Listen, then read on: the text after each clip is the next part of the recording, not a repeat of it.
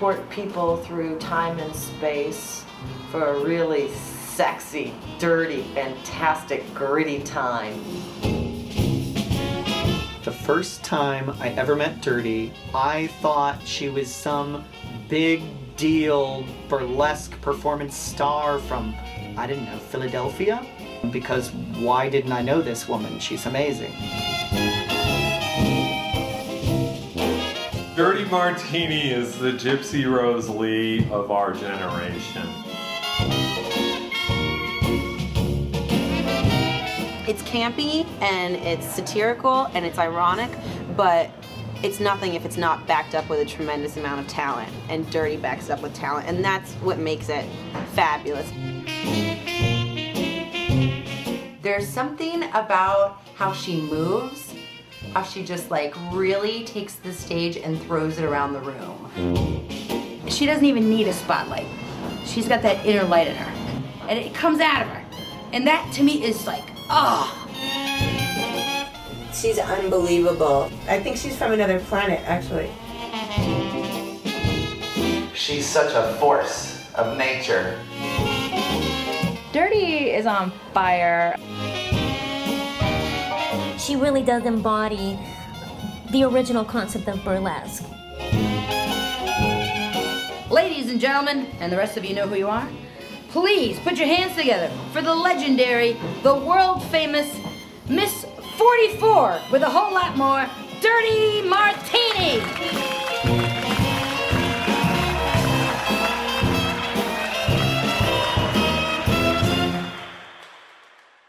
How are you? You look fabulous. Well, thank you very much.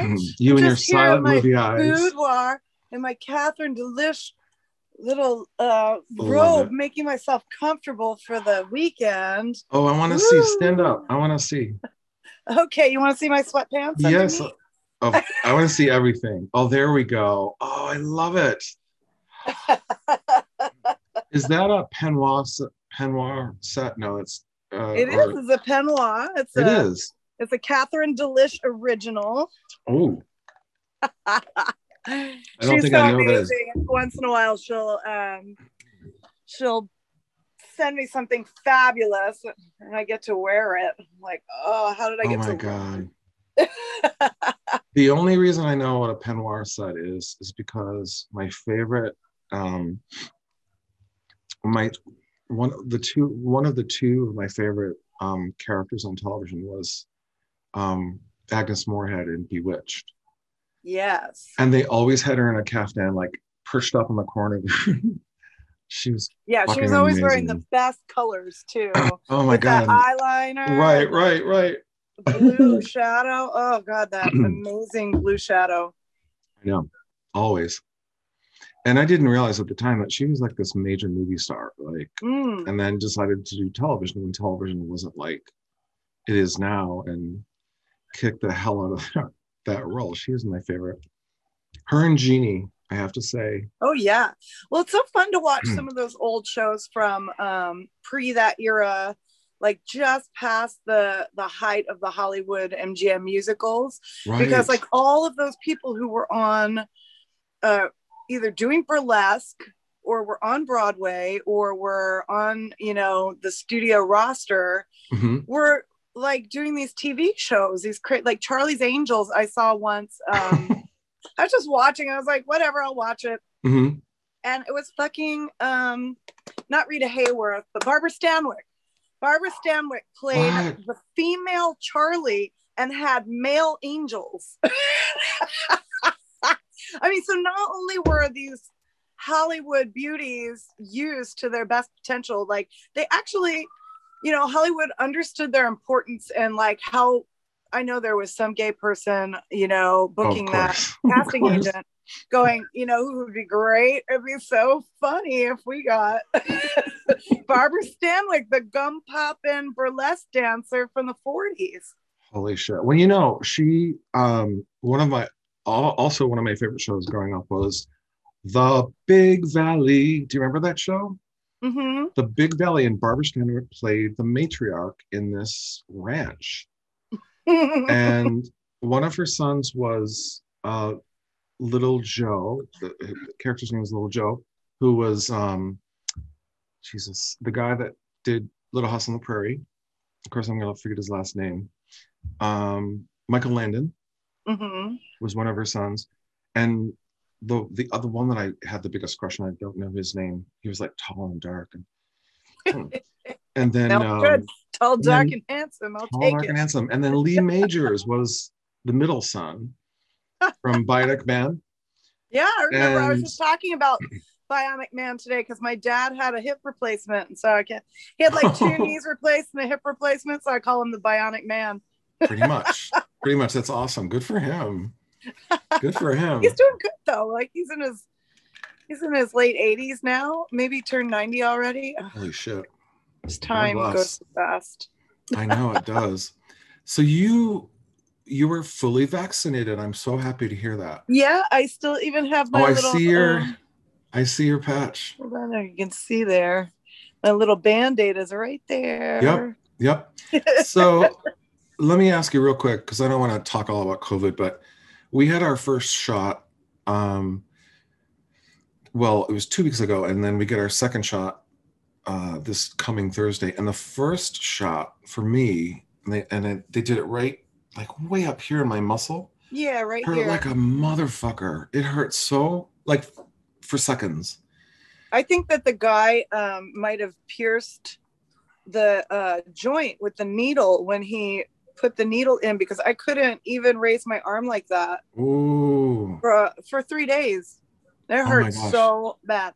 But this woman, the number two shot, Yeah. she was kick ass. She was not playing. She, you know what the trick is? Is to take the muscle like that and get the muscle, like grab it, Oh. Right. and then jab it in. And like, I was like, I didn't even feel the needle.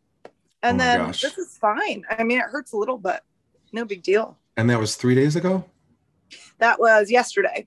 Oh, yesterday. Okay, good, good. Well, so I'm, I'm, feeling a little bit under the weather today, but nothing, you know, nothing major, nothing terrible. nothing that you couldn't do a puppet show photo shoot. Tell me about that. Puppet show and a podcast. And a broadcast. Oh my god. Tell and me, I tell did me. uh, a, a doctor's appointment too. So I'm like, all of Damn, girl. the world is coming back. The queen of all of our hearts, please welcome to the stage the absolutely inimitable Dirty Martini.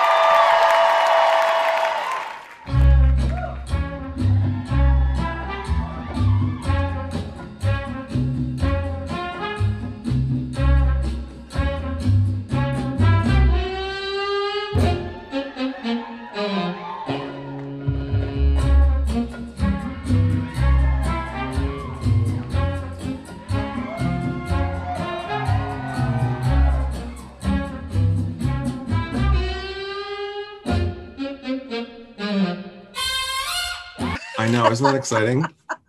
That's so great. Yeah, Tell me I'm doing well. I happen to be a puppeteer. Um, you know, not marionettes so much, but when I first came to New York, I uh, worked with a company called Pink Ink, and uh, we did Oh. like full body puppets, and we Oh were. Um, so I did. A, I just sort of fell into puppeteering coming from dance school because dancing, you know, you have such awareness of your body anyway, and then Mhm. I just loved um, having relationships with characters or becoming a character, even if it was an abstract movement thing. Like I really enjoyed the um, the puppetry of it. So I So got a cool. chance to work with Viva DeConcini, who's a rock star, and she's making um, a kind of new uh, fairy tale about the Old West that is about women um, who wanted to leave the towns and live with the Native American people because they treated women so much better in some of the tribes that were uh, there. So a lot of the women kind of left the town and were like. You That's know, I'm gonna go live with these people because they have it figured out Right, right. you know so there there was some of that history and there's a lot of it muddled because the white men of the time sort of switched it around to make it seem like uh the women were captured or the women were held against their will. You know how they do. Right, like they still do. Like they still do. I was gonna say that sounds Yeah, so the current. narrative they they flip the narrative just like they flipped the narrative with the Native Americans with scalping. You know, it's like white people were scalping people, not Native Americans. It wasn't a part of their culture. You know, until Oh my god. we came along and um, told them that you know it was a really good way to um, show that you've killed someone without having to carry a head around. Oh my god. I didn't know that. Oh, so so Hmm. she's a rock star doing a music video, is that it? Yeah, so she's making a puppet town full of um, really awesome puppets. So I got to puppeteer the um, the madam puppet of the I saw House. you're texting me the picture and I'm like, what is going on here? Tell me. It sounds so fun. Yeah, so I got to work with Kate Brehm, who um, I worked with in Julie Atlas Muz's Panto a few years ago. Mhm. um, it, down at Abrons Art Center, and I got to work with another puppeteer, Juanita Cardenas, who's like, and Machine Dazzle, who Wow. I just love. They all work with Taylor Mac, if you know him and Oh his yeah. work. Yeah. So they're kind of they're the people who give Taylor Mac his like cachet. I think you know, like they really Oh. have. He works with really wonderful people like Viva and Machine, and so yeah, I was Right. puppeteering with all these wonderful people. that I can't wait to see that. Um, does she have any idea when it's coming out? Or Um, it's gonna be. Uh, I think they're doing it like a web series, so Oh, I'm good, sure good. I'll link to it when it's all finished. oh, okay, cool. All right. and Um, Annie Perry is directing. She's amazing. I should know who these people are. I'm so embarrassed. Well, Um, if you know, you know. if you know, you know. Speaking of who who you know, um, I want to talk to you about Bartschland Follies and when are they coming back? Because I get like I follow her on Instagram, and I I know, and I think she she's hinting at you know, it's not going to be that much longer. Like we're going to come back. And do you know anything about it? Well, you know, Suzanne is always like, Right. next, what's next? You know, Right, she's right. really that she was so sweet when everything shut down that one Sunday in March. Yep. She called us all up from Bartschland Follies and she's like, I'll pay you to come to my house and film something and we'll just release it over the COVID. Because that's when we thought COVID was going to be like six months. You know, we're like, Right. we live in the digital age. This this is going to be Right. easy. You know, China already dealt with it. Europe already dealt with it. We can certainly learn from them. And then we had the fucking Trump train wreck, you know, and his awful, awful people that, you know, are denying that you should wear a mask and all of that. Right. And I altering mean, the we're C- just lucky that we live in New York and that it got handled pretty quickly. So we Right. didn't have that many deaths in the second round. Right, right. Imagine if we lived in like one of those like Wisconsin or one of those North Dakota states or something where they just have the worst leadership. It's just awful. Well, my good friend, world famous Bob, is living in Austin, Texas, which is Mm. really a great place to live, very liberal. But because it's in Texas with that awful governor, and Right. she hasn't left the house in, uh, good lord, probably a whole entire year. She was on my list of things I wanted to ask you about because I follow her also on Instagram and uh, she went through a rough patch there, you know, health wise. And I think she seems like she's doing better and feeling stronger. And and every time I see her and I pretend that I know her because I feel like I mm-hmm. know her through you and Yeah. just root her on and cheer her on. And so she looks she looks great. She's she's doing so mm-hmm. great. I mean, it's just hard. It's been hard for all of us to keep our spirits up, and Yeah. she's in a new town, trying to be a New Yorker. You know, rallying everybody, and it's just hard to get people on your timeline. And you know, New Yorkers, we're like, eh, eh, eh. yeah, New yorkers like this, and and I would imagine I don't I've never been to Austin, but it's like I imagine it's sort of like yeah, you know, a little bit slower way of looking at things, slower pace of looking at things and looking at life.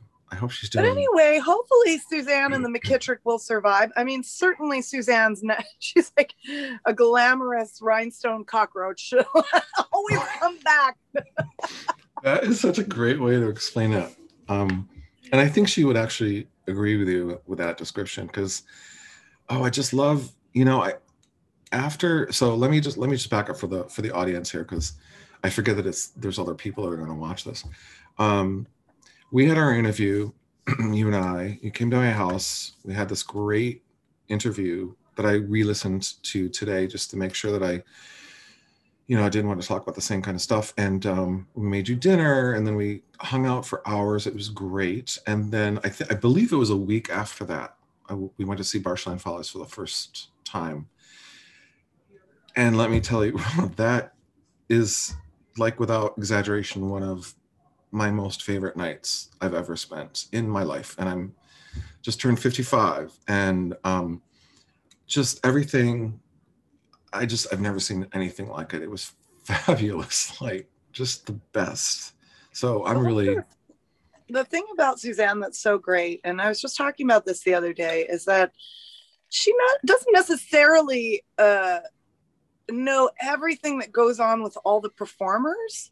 She really like she she hand she picks people like putting a salad together, Right, you know, right. kind of a rough tossed salad. And but the thing that she does know is the audience, and she watches. Mm. She doesn't watch the show. She watches the audience watch the show, and so that is the kind of brilliance of Suzanne because she she really has that feeling of what people are reacting to. right, right. So she knows what to put in the salad.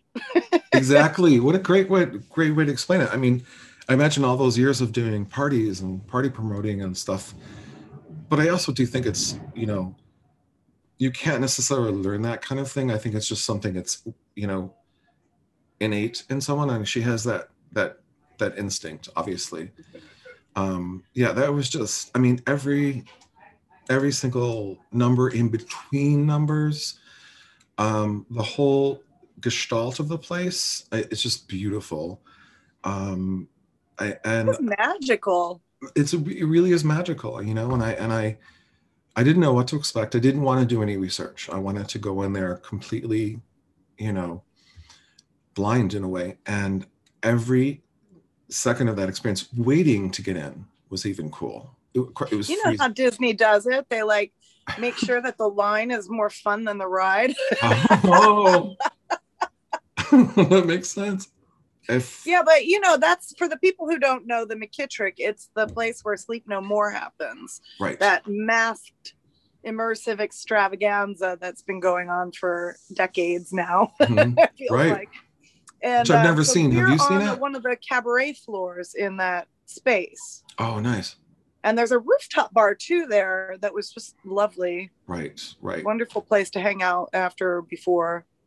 Yeah, we did, we did we did a bit of that as well, and they had these. It was really cold that night. Remember, Mhm. it was in March, like March eighth or something, and they had these giant fires. like, I mean, you know, self-contained fires and stuff. And so we, I don't know, just everything about that night, just every everything about it, it was fantastic. And then seeing you on stage, um, for the first time since like 1996, which is when I first saw you. And you don't remember, but that's okay. Um, was it at the Lure? Is that why I don't remember? No, I would have- covered with a gimp mask. I would definitely have remembered that. No, no, it was. uh I don't even know where it was. Anyway, yeah. So I, I hope that comes back soon. So I also wanted to ask you about. I, I and I think it was like a month after we spoke the first time. You were going on tour with uh, Dita Von Teese. Um, what was that whole thing like? Because I think when you started the tour, we had rumblings of, you know, something is is happening and it and it might be really bad. What was that like? Because you you were there, you were you were in in Europe when this whole shit. Actually, no. I was. uh I had just gotten back from Europe in February. I was like, Dita Von Teese did a tour of Australia and New Zealand in December, November. So we came back. Uh, we did a New Year's thing in LA, and we did this crazy. Um, it's called the Friendship. It used to be called Holy Ship, but it's like a giant cruise ship, a Royal Caribbean cruise ship filled with ravers Oh my god! and we the whole cast of of what was called Strip Strip Hooray. I don't know. She changes the name. But it. it's our review, our burlesque review with Dita Von Teese was in the main theater with the best stage hands I've ever worked with in my life. Those people are like Vegas times a thousand because they're uh, they work together on a ship, so they know each other so well. Right. And so they were so nice to us. And that was our New Year's. That was like a cruise to the Bahamas. Can you imagine a cruise? oh my. Oh, That's when, like, right after that, the cruise ships were like Right. stranded for a month and people couldn't go out of their staterooms. Like, oh. they, they were trapped. Like some of them were trapped, right? They had to be like they couldn't leave the ship for like weeks or something. Yeah, right? because stupid Trump was like, I'm not going to get more uh, COVID numbers on my watch. So he didn't let people, even from this country, come back to our country. it's like, it was so gross how they handled it. But um, awful. all that aside, I was supposed to go to Europe for um, in February for the Prague Burlesque Festival Oh, and it was like a it was a thing that it just happened like somebody couldn't go and so i was like sure i'll do it and it would have meant that i'd have to go to prague and then turn around after a week in europe and go right back with dita to europe so you know with the jet lag it's like exhausting like i it was too long a time to stay in europe Mhm. and it was too too short a time to you know stay here it's, it was a mess so i was thinking i'm gonna have to turn right around and go back but um as luck would have it Mm. the uh, lockdown happened before our tour so everything's canceled Oh, okay, okay, okay. So it got rescheduled for later on in the next year which was this february Right. we were supposed to go back out on this tour and um, then that got canceled so probably 2022 Here's to 2022. I'm having a, a glass of wine and some. Ooh, how nice i forgot to stock my bar I also have a giant jug of water because um. I have a scratchy throat. I forgive forgive me, my Me listeners. Do you? Ooh, me too Um. so, tell me what you. We were talking um a couple of weeks ago. You have all these cool things coming up, like because I was concerned about you, and I have a lot of friends that are performers, um, that you know haven't been able to work. Uh, Yeah. So it seems like things are sort of um opening up a little bit. Um, and you have some cool been things. terrifying quite honestly for performers because it's not only for us that we can't perform for a live audience which is a big deal Mhm. you know it's a lot of us get our pats on the back by this applause you know Right, so doing things online you know it's, it's just not the same you know Mhm. i i liked the things that i've done online but um yeah just it's Including this have the same podcast. feel you know it's Right. so nice to be in front of people and to be with people and for Mm-hmm. us performers to be backstage together because that's where we're really Right. being family You talked about that in the first episode, um, how it's a sacred space behind this, you know, behind the curtain. I think that's really beautiful. I understand that a little bit when I was in plays and things. Um, but that sense of spiritual family kind of thing must be really hard to go without, you know, for so long. yeah it's tough it's been it's been real tough and then a lot of us you know because burlesque straddles the sex work world Mhm. not that we're all can consider ourselves sex workers but so, you know from a government point of view i mean if you sure i take off my clothes for money or maybe some of the girls work at pumps in brooklyn you know which Mhm. is a really super cool strip club Mhm. but um you know it straddles the line so a lot of us couldn't get the unemployment i was Oh, super what? lucky and got it because if you Oh. look on the unemployment application the pua Mhm. it says i mean a lot of us are 1099 so we couldn't get regular unemployment Mhm. so the pua one it says if you're a sex worker you can't get any money Wow. Yeah. Wow, I had no idea. i mean it's horrific it's like what what do you think people are doing sex work for in the first place. You know, Right. most people are doing it because it's good money. Mhm. It's something to get them through, whether that's college or whether it's on to the next thing, or Right. maybe they just really enjoy it, you know. But it shouldn't be uh, a measure of your worth, you know. So This that's been really, it's been tough for a lot of people. And then Instagram cracking down too on Oh, I know. saying the word Patreon or uh, OnlyFans. Oh, I didn't know. But wait, I did. Is this a new thing? I didn't know about that. Yeah, and so they came out with a new term of ingre- uh, terms of agreements Mm-hmm. uh, a couple months ago. Terms of service or whatever. Yeah, their terms of service changed, and so in order you to, when you sign it, you're signing that you won't um, sell yourself on Instagram. Mm. Fuck you, Zuckerberg. Oh my god right oh man uh, that's that's so funny because i just saw something um that uh twitter actually and i think other i think facebook and instagram are going to like follow suit maybe or whatever. Twitter is ins- instituting this survey um apparently starting today for like a week um surveying folks about what twitter should do with um, politicians uh, accounts. Um, and what's the level at which the, the the gist of the thing is what what is the level at which that person's account should be banned?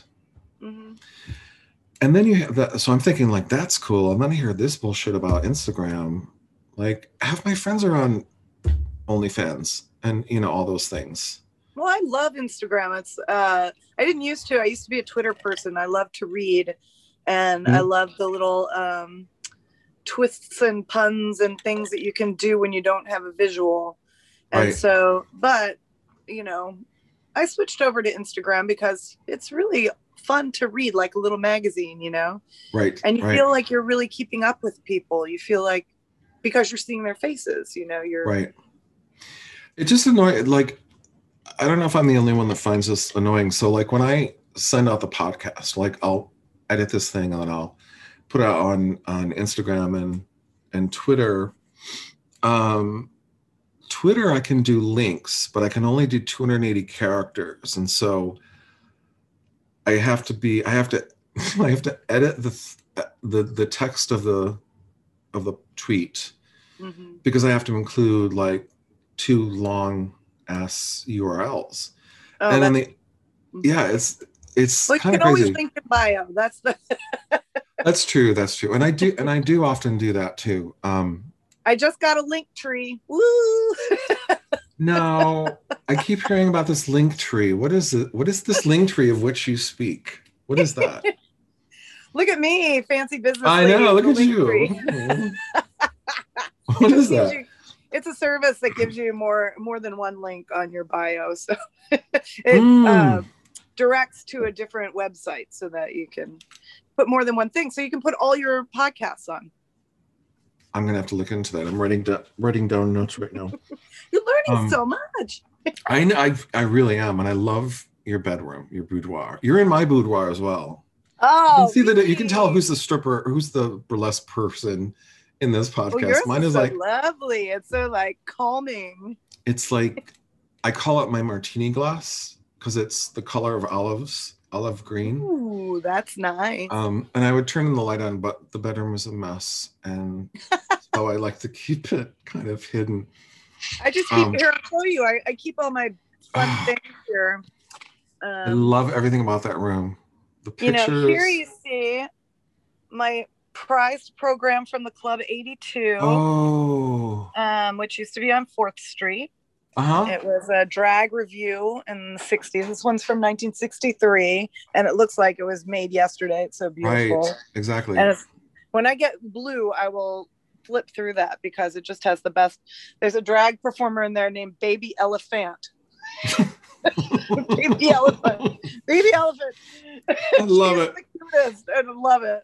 like, but there's so many little gems in there. And then speaking of Barbara Stanwyck, there she is. Oh my God, that's her. Because I got this amazing 8 by 10 with uh, Lois DeFee Oh, there. With, and it's uh, her picketing on Times Square because this is when in the 40s um, they outlawed the word burlesque on a marquee. And so here's, you know, this lady doing Wow. uh, burlesque in a movie in Ball of Fire. And then, you know, she has to go to New Jersey to work. And so she, it says, Barbara Stanwyck, what she got that I ain't got. oh my god. And there's Lois. wow. Her backstage with her costume designer.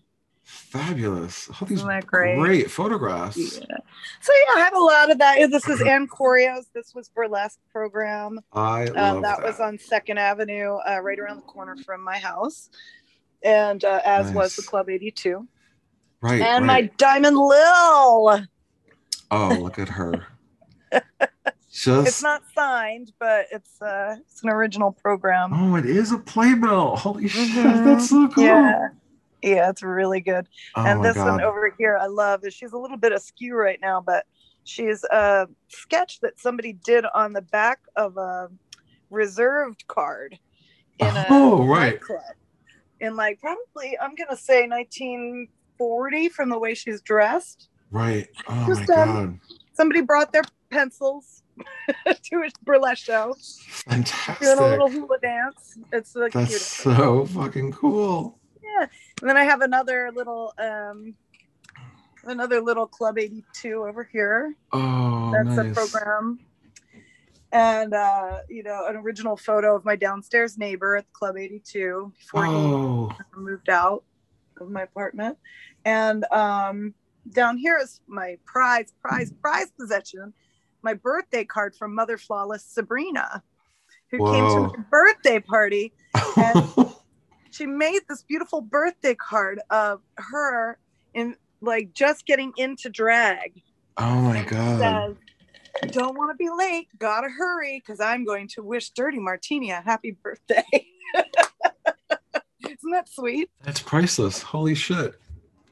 I love it. I love every, I love the color of the walls. yeah. Silver lame curtain. It's so you. It's This is a velvet painting back here. It's hard to see her, but her name's Pepper. I was wondering what that was. Fabulous. Oh my It's my mermaid tail too. I have a bunch of stuff in here that I've been. Um, Where do you keep all of your wardrobe? You must have I crazy have a amounts of. storage locker down the street that is really great. Oh, nice. That's so this fabulous. doesn't get crushed with my regular clothes and sweat socks. You know what I mean? Right, right. you don't want that. This is I was gonna say, the, oh, look at that. this is Fabulous. the hat I wore. It's very Easter bonnety. Mhm. Um, I wore it for Dita Von Teese's carousel horse um, that she lent me in her show. And I got to have her very beautiful carousel horse for about two years as we toured the United States. Oh, nice, nice. And I got to put my own spin on her number, which was really fun to do. Didn't I read something about this? Um, or did we talk about this? Uh, About I've how you been had to showing really. pictures of it lately because I'm just reminiscing a lot Oh. about my performance days, you know? Yeah, I must have. I think it was probably in Instagram and how you said that um, getting your bearings on the horse that was moving in the carousel was what was kind of tricky. Is that how I, I remember reading something? Well, like it was funny because I because she lives in LA and I live in New York, Mm-hmm. and we were only had I think our first date was in San Diego for that tour. Mhm. So I was like begging to come out and set it up in a studio, but that's really expensive to get the prop shipped. You know, like she has a lot of details in her show. Like little, Mhm. she's got a lot of big props, and you know, it all sort of goes as a certain way. So we ended up the day of the show putting the horse, carousel horse, up in the um, audience part of the theater, so I could get a feel for it and Oh, nice. actually do it for the 1st Mhm. time and I had no idea. I've never used a big prop before, so uh, I was really just winging it. yeah. so I was scared. I mean, I was really terrified. and you were doing you were doing like burlesque moves on the horse. You weren't just sitting on a horse. You were you were doing. Yeah, I mean the thing is, you know, to, if you think about it, the horse has a pole, it's carousel, Mhm. and so I was riding some carousels, like trying to be like, oh, I wonder if it's like this, and be like,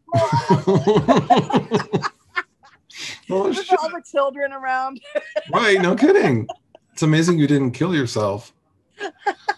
or you know get scolded or whatever but you know there was really no way to prepare for it because a prop is custom made usually for the burlesque performer who makes their numbers so Right. you know they're 100% in on the design and the elements so i just wanted you know as many access points as i could get so that way i felt like i could prop myself up Mhm. because Dita just looks good, you know, ma- no matter what. Like she's such a beautiful Vargas pinup that you know she could Right. sit, Right. she could sit and eat some popcorn like this, all hunched over and look gorgeous. she doesn't, but she could. I don't know.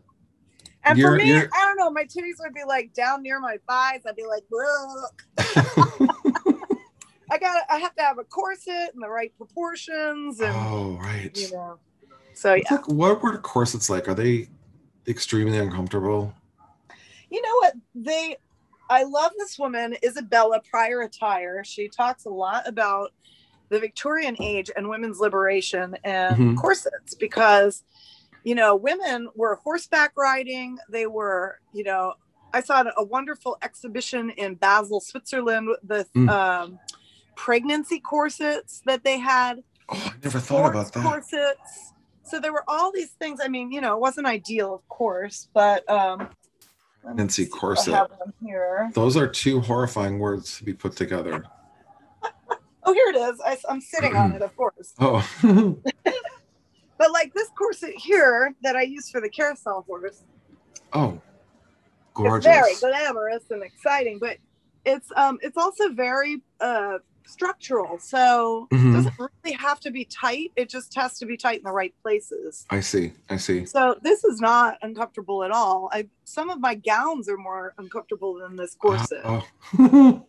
But if I lost this corset, I'd be screwed because the front piece attaches to it here Uh with huh. snap, Uh huh. and there's a hole, as my designer David Quinn says, uh, a, a fancy tablecloth on the front, and on the back is a poofy skirt, and then that, that attaches with two whopper poppers there. So So- so- you can see. Tell me the name of the designer again. And he does all your clothes? Yeah, David Quinn. He's David an Quinn. amazing theatrical costume designer. Mm. And we've been working together since like the really the beginning of my career. Cause he came to one of my shows and was like, That dress is terrible. Oh no way, really? That's so Oh, cool. yeah, we'll make you one. That's amazing. So what's that process like the um the, the collaboration of coming up with new costumes and things like do you go to him and say I have so, sort of idea or does he come to you or is it both sort of fluid like that? It really depends. Most of the time I'm going to him and being like, Is this possible? And then he'll be Mm. like, No. It'd be so expensive.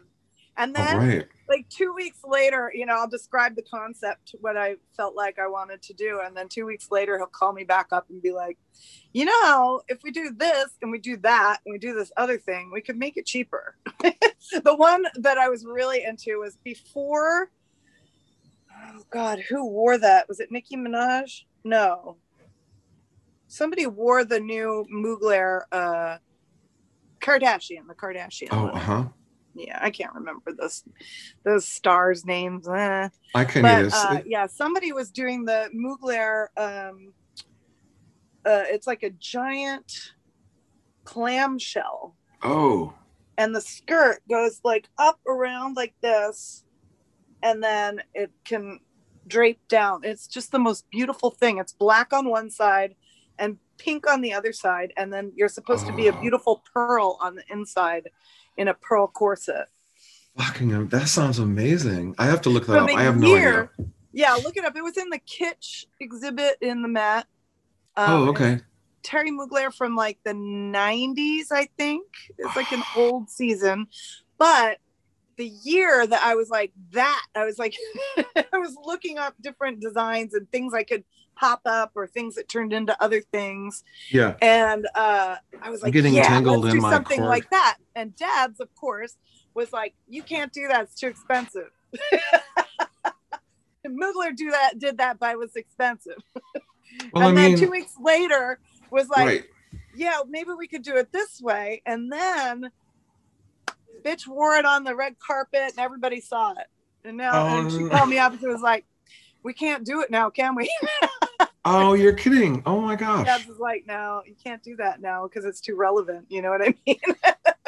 Everybody knows about it. So what's the point? That's wow. So, I mean, I would imagine that the difference between um like a haute couture costume designer or designer pretty much can do whatever they want because it's it's all commissioned or runway, right? But a theatrical costume designer, it's all about how can we do something as closely as possible, but spend a lot less money. You know, I think that's an, a whole other kind of form of artistic genius, really, is to mm-hmm. because it's all about that in the theater. You know, like we're not, we don't have the budget of you know a Kardashian, mm-hmm. you know, to spend like fifty thousand dollars on a dress, or I don't even think they buy anything they wear. I think they get it all for free. You know, I mean, back in the old days of burlesque, they probably did spend a fortune on their wardrobe and took very, very good care of it, you know. Mhm. Uh, you know, as opposed to their but they were making a lot of money then too. It's the Right. economy's different now. Uh, We're on what we call a burlesque budget. It's just a new a new concept. Right. Means we broke. uh, I'm just glad you're you're starting to work again. So, um, tell me what's going on, like work wise and personal wise, and just how. Just a, I just I really wanted to do like a quick catch up with you because I I've been I've been you know concerned about my friends in general during this whole COVID thing, and also especially my friends that are performers because I know it's been really rough. Well, So first of all, I've been really enjoying your bread baking. I've been really, and your new kitty cat, Margot Channing, is that Oh, Margot Channing, she's. so cute? I so we got her. She was um and I didn't find out find this out until we got her. So um uh, a friend of ours, a really good friend of ours, who actually actually works on the podcast as well. Um, she's our social media director. Um, she does this uh, rescue, animal rescue side hustle, and I was not in the market for another cat because we have Tito. And in fact, I'm going to open the door so And Tito's wonderful and love. he's so fat now, just like Such me. a character. I know. Hold on.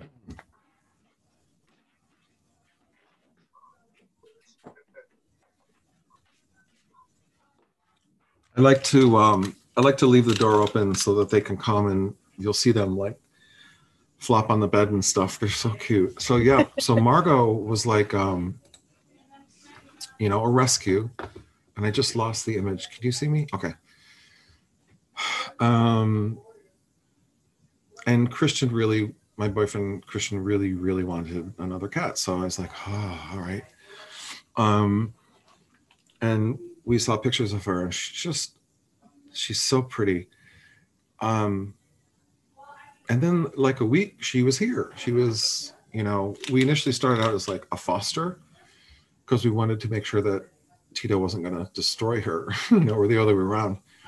And it turns out from day one, from the moment she came into the to the apartment here, she was the alpha She's like, "You're not gonna fuck with me," and she's like this big. She was like tiny, tiny little, um, like six month old cat, you know. but she was the one that was in charge. She was also, when I found this out, when she was delivered here, was considered feral. oh, Now, I don't know about you. I'm sure you've been to Rome. You know, Rome is full hmm hundreds, thousands of scary fucking feral cats, you know. Mhm. So that's what I had in my mind about feral, and, and really in in the parlance of, of I think um, rescue, it's really just about not socialized. Mhm. You know, so she was pretty skittish and um, for the first couple months, and then she, you know, slowly warmed up, and she is now the most lovey-dovey, adorable uh, kitty. She's not a kitty. I guess she's still technically a kitty, but she's bigger and she's super happy, and hopefully you get to see her at some point. Um, but yeah, but we were talking about you. Yes. what I meant to say was cooking and bread baking and all that stuff. Oh boy, I have been cooking up a storm. and I have to say that part of my personality is um expressed well. Like I feel like I really like it, you know. There's been a lot of bad stuff about COVID. Mhm. Terrified to bring it home, you know, to get I mean, Right, I'm right. more scared to give it to someone else than I am Me to have it myself. Absolutely, me too. I mean, my partner, my roommate, you know, it's just for me, it's terrifying to think that I could do that to someone and wreck somebody's health.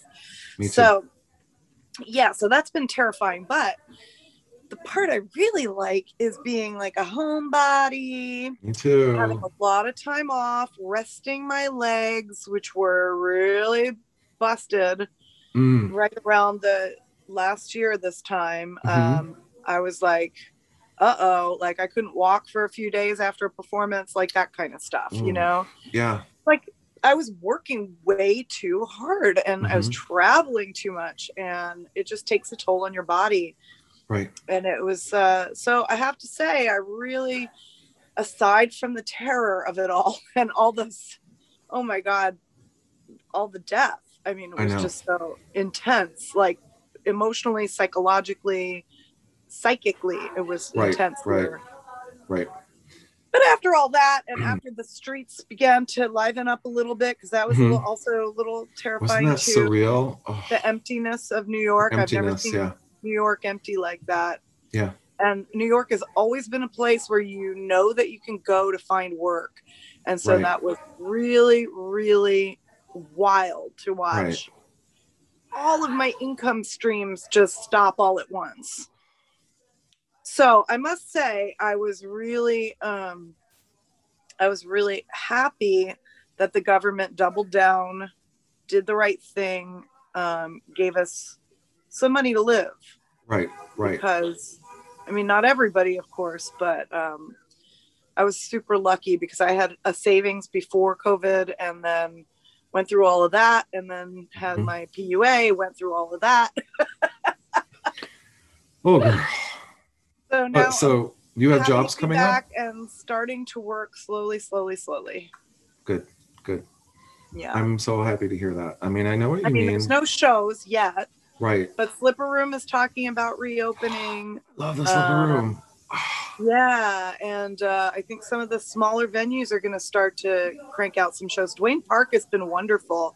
I don't personally perform there, but some of my Uh-huh. friends do, and they uh, they've been incredible there for support for those people because Right. you know Right. not everybody can work outside on the street.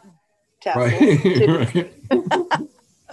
well, I you know I heard something about April first. They're doing Broadway is doing this whole outdoor indoor thing to sort of test the waters about Broadway coming back because I have a lot of friends that work on Broadway or are associated with Mhm. that industry, and so that sounds really exciting. April first is is this one night thing, but I think it's gonna you know sort of test the waters and expand from there. So hopefully, you know, I do feel a lot more um, at ease about, you know, all my friends now are getting vaccinated. I got vaccinated, you know, one more shot to go. And um, just, you know, this, we just need to, I want to hug you. Like you're Yeah. Italian, I'm Italian. That's been like the hardest thing for me is like, and I do, you know, I don't want to fucking hug you like this. You know what I mean? Like, I, That's I just, how I hug people anyway. I get in there. I know, I know. I like burrow, you know, like, you know, in the crook of their neck and stuff. I want to, you know, get back to that and kissing people. I kiss people all the time. Um, yeah, remember kissing people? Mm. Oh, I know. How nice. It's just crazy. I But watched today I know, was backstage with the two puppeteers and we were working super closely, you know, Uh-huh. on a tiny puppet set. And so that was super fun. And I leaned over to them at one point and I was like, God, it's just so good to hang out with you girls and create again. Yes. You know? Yes. Fabulous. cheers, cheers to that, and cheers to you. I How love you. Oh, I love that. Oh my That's god. Amanda Lepore's lipstick. You know, I, I I've seen her Instagram and she when she shows the lipstick, but I didn't know that it had the Coney This Island one? guy. Fabulous. Ah. I tried Oh to do God. her, but nobody can replicate her. She's the most fabulous, wonderful person in the world. Oh my God! The thing I like is that it's a two pronged situation. You got your your first, you oh. know, Oh. Um, Is it like a liner and then lipstick or it's like a lipstick. That's Amanda. There has her name on it. You can even get them rhinestoned. Apparently, she'll send them to you for a price uh, in a rhinestone case, and then it's a little lip gloss. Oh right, right. Okay. That's so Amanda. Fabulous. It's so Amanda. I really miss seeing her backstage at the McKittrick, her and Joey. Arias. I'm supposed to have Joey Arias on our show. I gotta I gotta get that going. Um you know, everything just sort of like closed down and stuff. But we're we're gonna get back there. And um gosh, it's good to see you. And next time I hope it's in person. Yeah, I hope so too. Thank you. Thank you, Dirty Martini. I will see you soon, I promise. Yes, for sure.